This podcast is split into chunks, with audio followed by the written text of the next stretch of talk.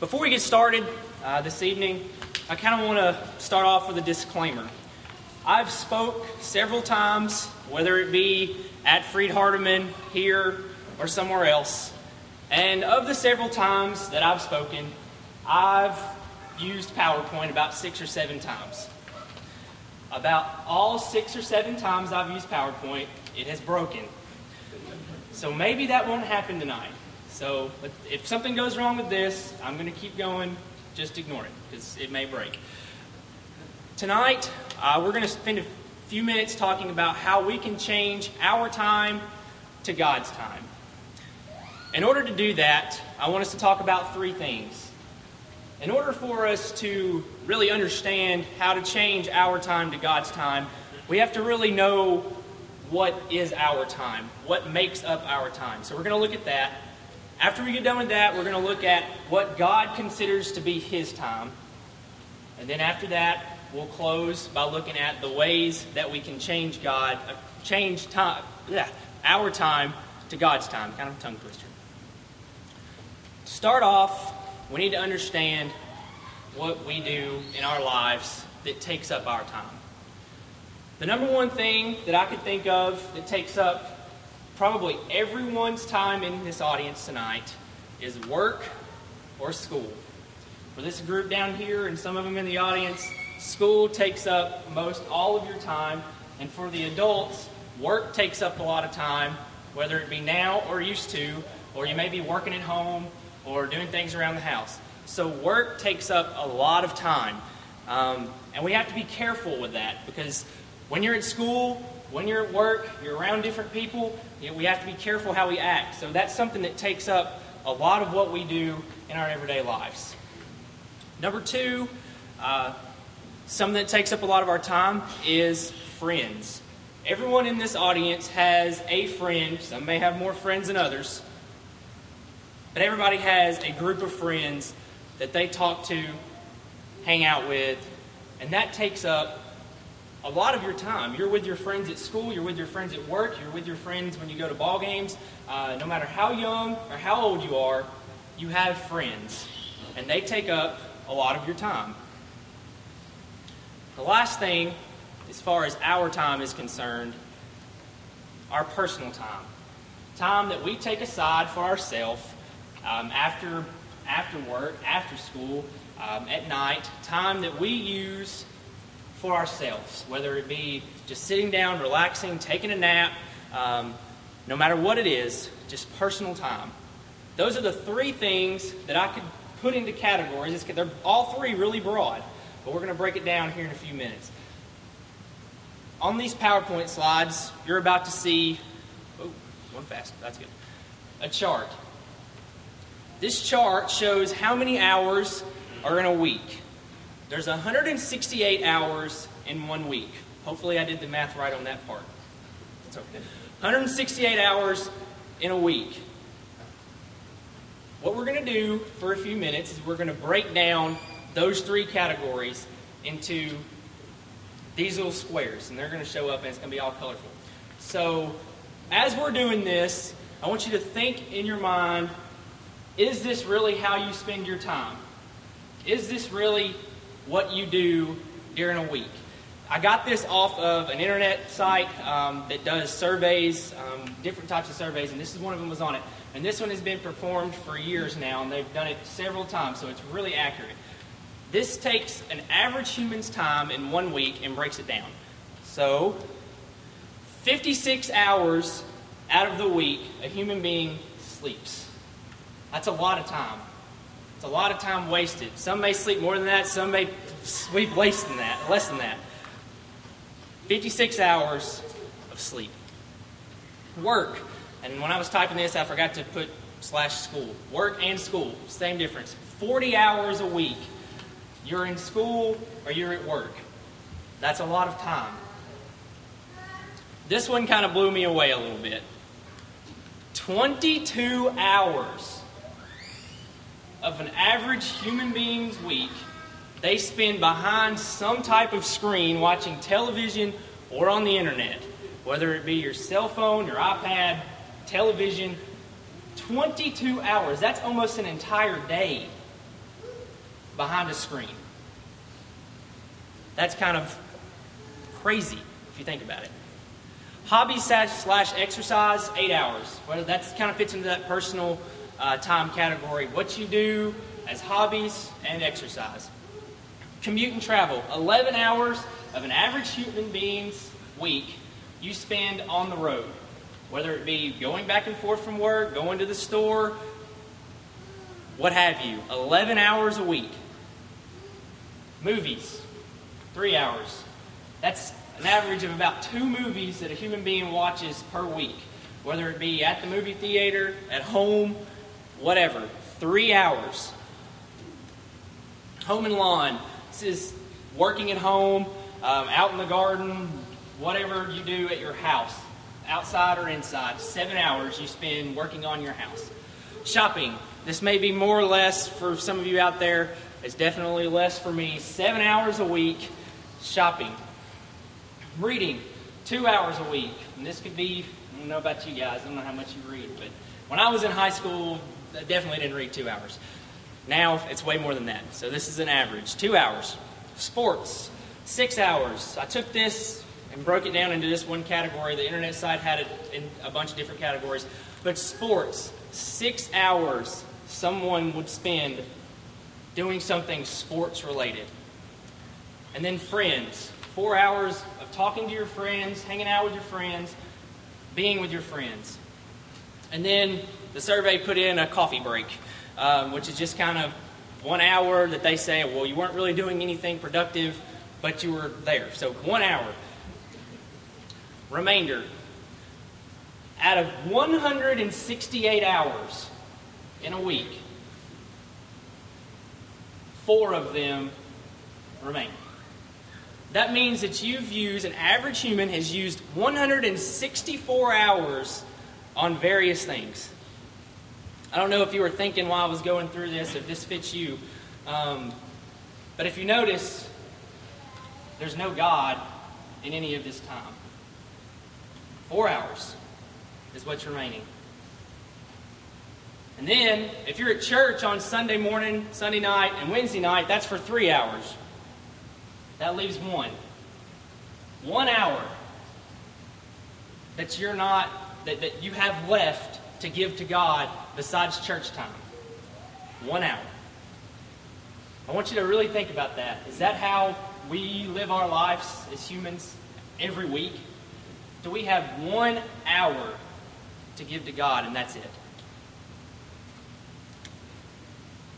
We're going to move on to the next point that kind of broke down how we spend our time. Now we're going to look at how God expects us to give Him His time. The number one thing that I could think about when thinking about time and God wanting time for Him was church.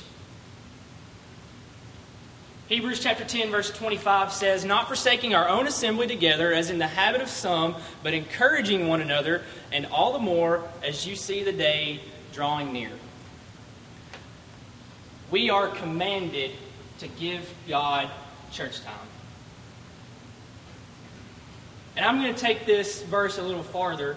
That doesn't just mean coming between those two back doors right there.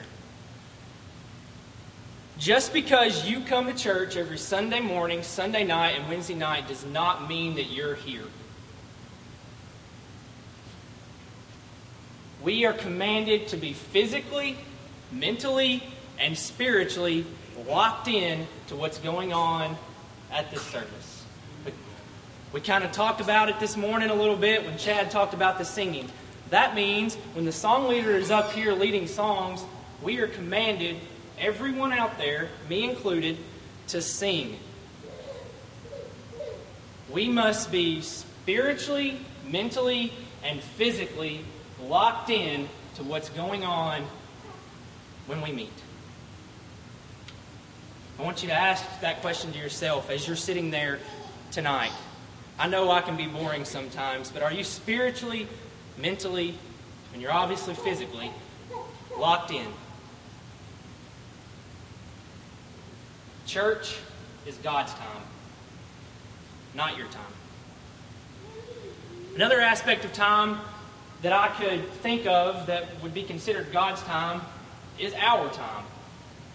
Our time is God's time. Colossians chapter 3 verse 23 says, "Whatever you do, work at it with all your heart as working for the Lord, not for men." Whatever we do, out of all those 164 hours that we said that we gave to other things, we must be living our lives to glorify God. So, therefore, our time is not ours at all, it's God's time. We're commanded to give it to Him. Are you giving it to Him in everything that you're doing? I have to answer that question for myself, too. Our time is God's time. Church time is God's time. And finally, in wrapping up what God considers to be His time, all time is God's time. If church is God's time and our time is God's time, that means everything is God's time. Which means, kind of what I said earlier, everything that we do is God's. God can take time away from you at any point that He wants to, and you have absolutely no control over it. God created time, and He can take it from you just as easy as He gave it to you. I have one question to ask you right now, and I'm going to ask it again later. But I'm going to ask it now for you to be thinking about it when I ask it later. If Christ were to come back right now and God were to take time away from each and every one of you in this room right now, would you be going to heaven or would you be going to hell?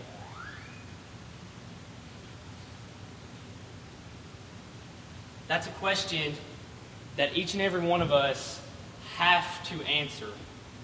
And as I finish wrapping things up, I want you to be thinking about that question. And I want you to honestly answer it in your head. I know that question probably gets asked a lot, but I probably know there's several times that there are people that are not answering that question honestly in their head. Be honest with yourself. Are you giving God His time all the time? Because that's what we're commanded to do. Now we're going to move into how we can change some of what we consider to be our time into God's time. One of the best ways that when reading and trying to research this topic, I found that we can give God our time is by praying to Him. We need to pray to God every single day, multiple times of day of the day, not just at night when we lay our heads down to go to bed or when we wake up in the morning to take on the next day. We need to pray to God as much as we can. Praying to God is how we talk to God, is how we communicate with God. My marriage and the family teacher back at Free uh, his name's Roy Sharp. That may be irrelevant. He's a really good guy. And he said something in class the other day um, before Timothy asked me to speak. It, it kind of clicked once Timothy asked me and said I could use this. We were talking about relationships, not just marriage relationships. This applies to marriage relationships definitely, but all relationships. He said, communication is the key to all relationships. If there is no communication, then your relationship will fail. That's a guarantee. If there is no communication, your relationship will fail. Praying to God is how we communicate with God. And if we don't pray to God, that means we're not communicating with Him which means our relationship with God will fail if we're not praying to God. I challenge you to have an active prayer life. More than just praying right before you go to bed or right when you wake up in the morning, because it's not the same. When God sees you wanting to talk to Him, He knows that you're trying to give Him His time, and any time you can. The next way that we can give God our time is by reading our Bibles. I know we hear this stuff all the time, but I hope you're really thinking about it. Really thinking about that question I asked five minutes ago. Reading our Bible is really important. Reading your Bible is how you become knowledgeable of God's Word and what He wants from you. Just hearing it from someone standing behind this pulpit is not enough. You must read your Bible every day to become knowledgeable of what God expects from you. I hope that everybody in this room will read their Bible every single day to become knowledgeable of what God expects from you. And if you're reading your Bible every day, then you're going to be giving God His time because that's what the Bible tells us to do.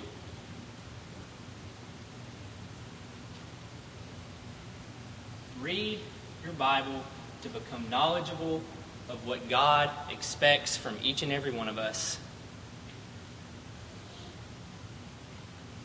Finally, one way that we can change our time to God's time is by living a Christian life each and every day.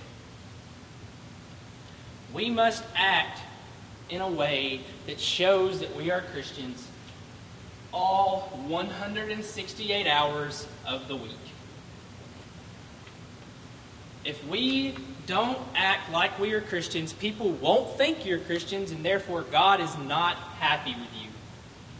He is not happy when we don't act in ways that we're supposed to.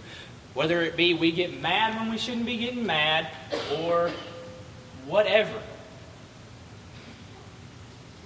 We need to make sure that we are living the best life that we can for God.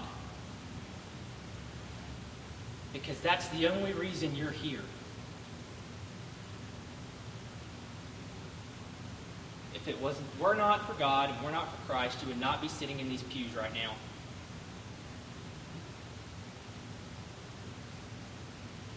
Live a Christian life. Remember that question that I asked almost 10 minutes ago now? I hope you haven't forgot it.